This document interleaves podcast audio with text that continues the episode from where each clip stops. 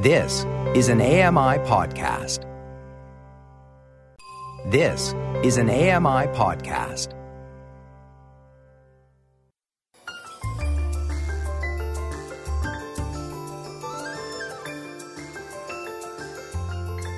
Welcome to Voices of the Walrus on AMI Audio, where professional readers give voice to articles from Canada's best general interest magazine. I'm your host, Roger Ashby. The promise of a private spaceport fuels hope for a tiny Nova Scotia community. But some residents are skeptical. The United States has 11 licensed commercial spaceports, and only six have actually seen a launch. Norma Wick reads The East Coast Takes Off by Matthew Halliday. Matthew Halliday has written for the Globe and Mail, Hazlitt, and Chatelaine. He is the co founder and executive editor of The Deep.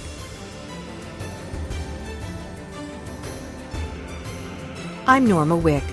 This is a business article titled The East Coast Takes Off by Matthew Halliday from the May issue of The Walrus.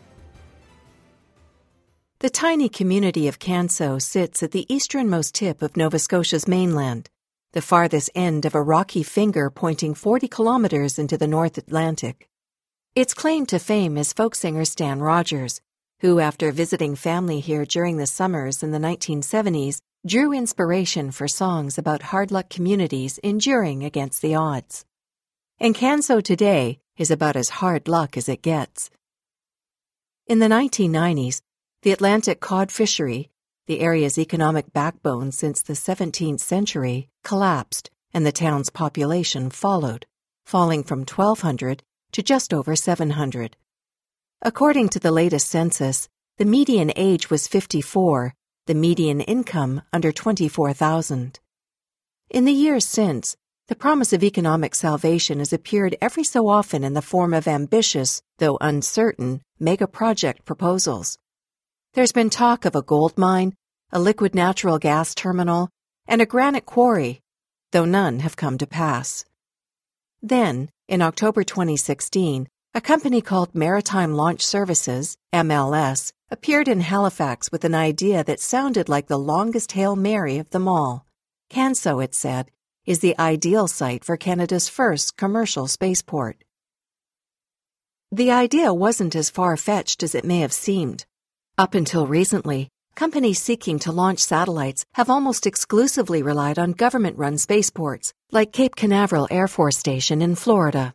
But over the next few years, commercial satellite launches are set to increase drastically.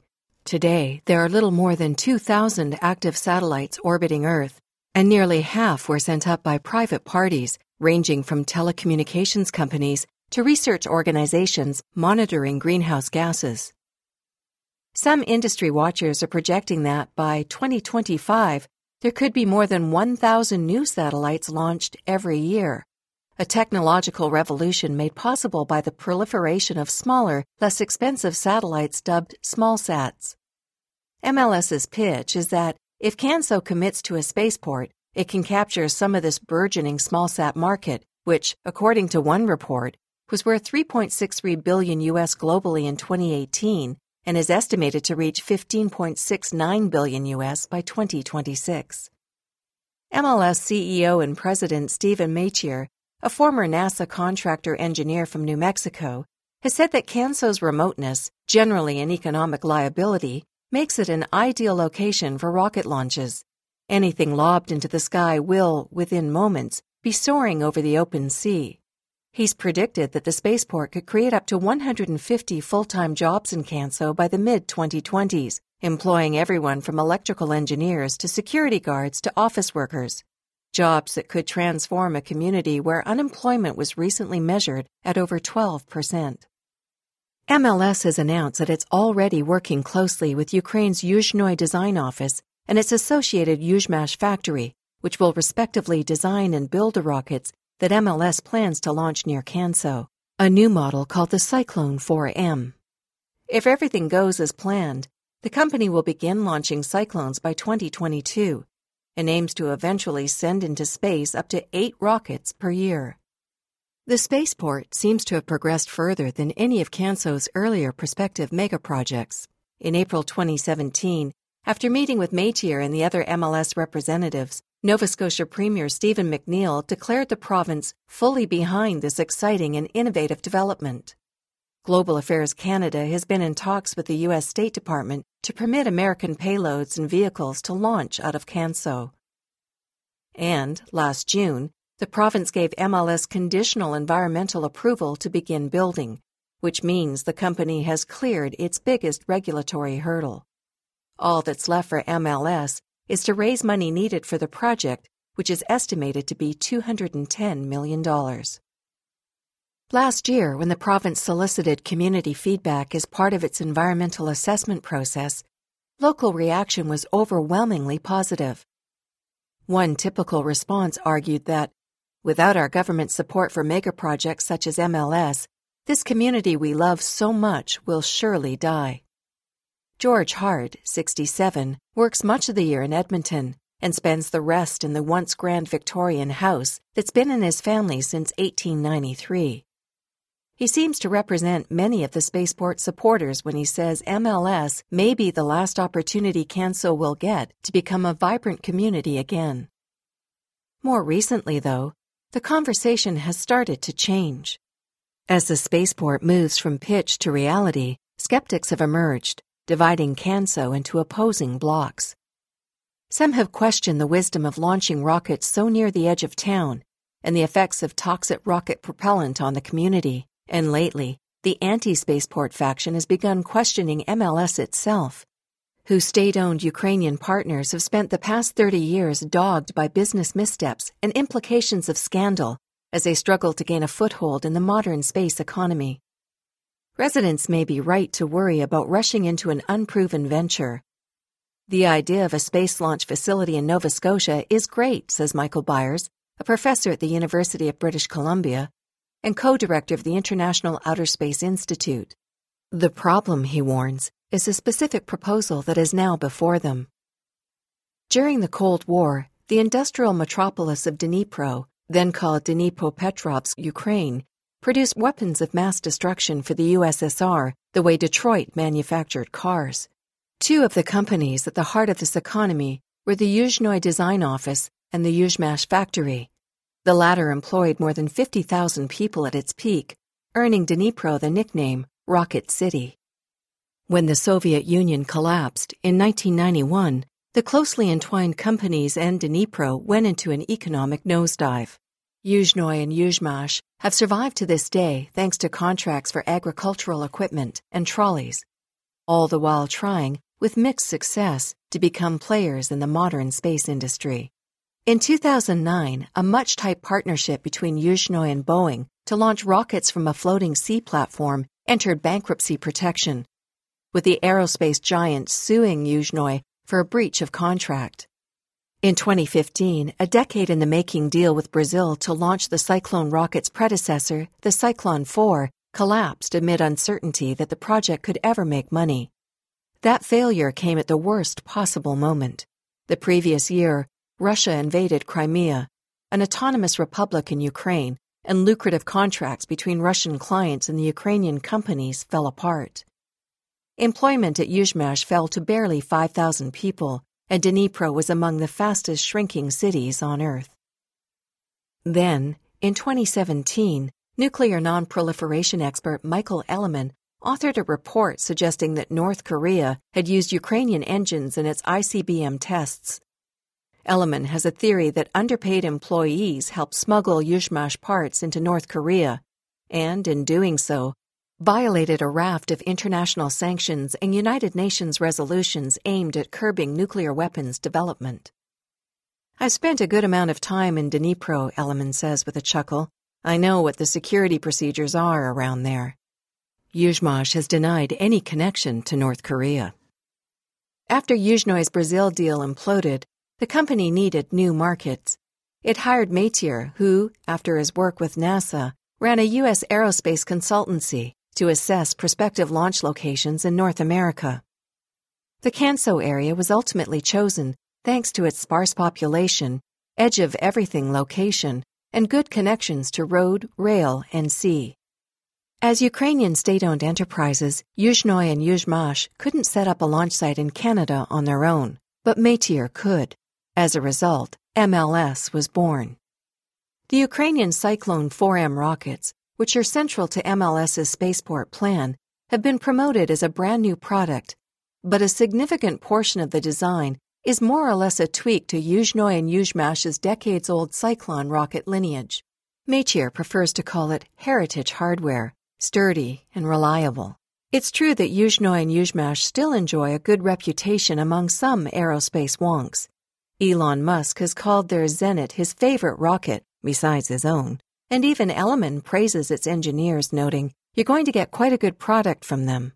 But the dated tech used in the Cyclone comes with a major liability that has become a sticking point in CANSO, a highly toxic fuel source for the rocket's second stage called unsymmetrical dimethylhydrazine, or UDMH. A space industry mainstay for decades, UDMH is still used in many satellites and capsules, but it's fallen out of favor as rocket fuel due to its extreme toxicity. In CANSO, UDMH has led to worries about impacts to water, air, and soil. Some residents, including 50 year old Marie Lumsden, have serious concerns about launchpad disasters and poisonous plumes, anxieties that, she says, are heightened by the injustice of the project being forced on CANSO. I had this conversation with my partner, Lumsden says. I think he has found it difficult because it's completely taken over my psyche, you know? I wake up at night and it's there. I feel my blood pressure rising at the thought of something happening in those woods. The province's environmental approval for the spaceport was conditional upon MLS providing more information about its handling of dangerous goods and developing worst case scenario analyses for launch failures. That hasn't assuaged critics. Hydrazine is so 20th century, says Byers from the Outer Space Institute. If we're going to build a launch facility in Canada, let's do it with modern technology. MLS and its supporters have positioned the spaceport as a technological leap forward for CANSO, a 21st century equivalent to the town's old commercial telegraph industry. As the closest point on mainland North America to Europe, CANSO made a convenient landing point for subsea cables, and residents say that from the 1980s onward, its cable industry was second only to its fishery. It's fitting, suggests Matier, for the town to embrace a spaceport Today, since MLS has environmental approval, the backing of government officials, and is in negotiations to lease Crown land for the launch site, the only thing it needs is money. Matier says that, so far, MLS has stayed afloat through several modest rounds of private fundraising. But MLS has also lobbied federal and provincial ministries, and in 2018, Matier appeared before the House of Commons Standing Committee on Finance to make a case for government investment in Canada's launch industry, which so far consists solely of MLS. According to Lena Pivovarova, a space industry analyst with Cambridge based Northern Sky Research, there's little question that the next decade will see ramped up demand for satellite launch sites. But she warns that the spaceport boom may already have entered the irrational exuberance phase. There's a lot of money being poured in, from government to big institutions to venture capital, she says, we already have a spaceport glut now, to be perfectly honest. The United States has 11 licensed commercial spaceports, and only six have actually seen a launch. More are in the planning phases, including Georgia's Spaceport Camden, the Colorado Air and Spaceport, and farther afield, Space Hub Sutherland near Scotland's Atlantic coast. Spaceport America, one of the biggest and best known commercial ventures, has been in the New Mexico desert since 2011. It's seen launches, but has been waiting for Virgin Galactic, its long promised anchor tenant, to begin offering the world's first suborbital passenger flights. It, too, is looking into the satellite market. The unknowns around the long term viability of the satellite market may be why spaceports have been a tough sell to private investors which is one reason so many flashy new projects, from SpaceX to Blue Origin to Virgin Galactic, are the respective pet projects of billionaires Elon Musk, Jeff Bezos, and Richard Branson. It's unclear whether MLS, a small startup relying on distressed partners, will have the means and reserves needed to succeed in a crowded market. Matier says that MLS has already received several expressions of interest from companies seeking to launch satellites from CANSO, but he refuses to divulge any specifics. MLS initially planned to break ground in fall 2018. That date has now been pushed back twice. As MLS waits to move forward, it seems that the divide between townspeople for and against the spaceport continues to deepen. Some Cansonians told me that only one other schism in living memory comes close a particularly vicious 1970s labor dispute in the fishery that pitted family against family, many of which could trace their Canso ancestries back centuries. There are families in this town who still don't speak to each other because they were on opposite sides of that, says 83 year old June Jarvis. Likewise, she says, if these MLS people fold up their tents and go away, there will be a lot of rancor. Jarvis promises that if the spaceport is built, she'll leave town and buy, steal, or rent a little shack close to her daughter's home in Nova Scotia's more prosperous South Shore. She doesn't believe in the rosy economic forecast that MLS has promised, nor does she believe that the province's environmental assessment sufficiently addressed the community's concerns. Like Lumsden, she has fears of toxic contamination and exploding rockets. Her vision for CANSO is one of incremental recovery, building up the annual Stan Rogers Folk Festival, growing the outdoor tourism sector, even a pet dream of building an observatory on one of the high granite plateaus near Fogarty's Head. People who think that someone from away has the answer, she says, don't stop to think that, however industrious this person may be, He's not here to look after us. He's here because it serves his own interests.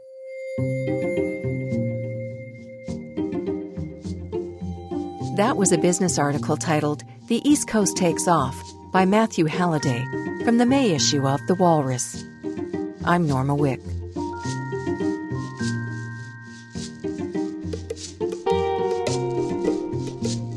You've been listening to Voices of the Walrus on AMI Audio, produced by Don Dickinson, audio engineering by Sam Robinson and Bill Shackleton. The manager of AMI Audio is Andy Frank. And I'm your host, Roger Ashby. If you enjoyed this podcast, please consider giving us a rating and review and subscribe for more.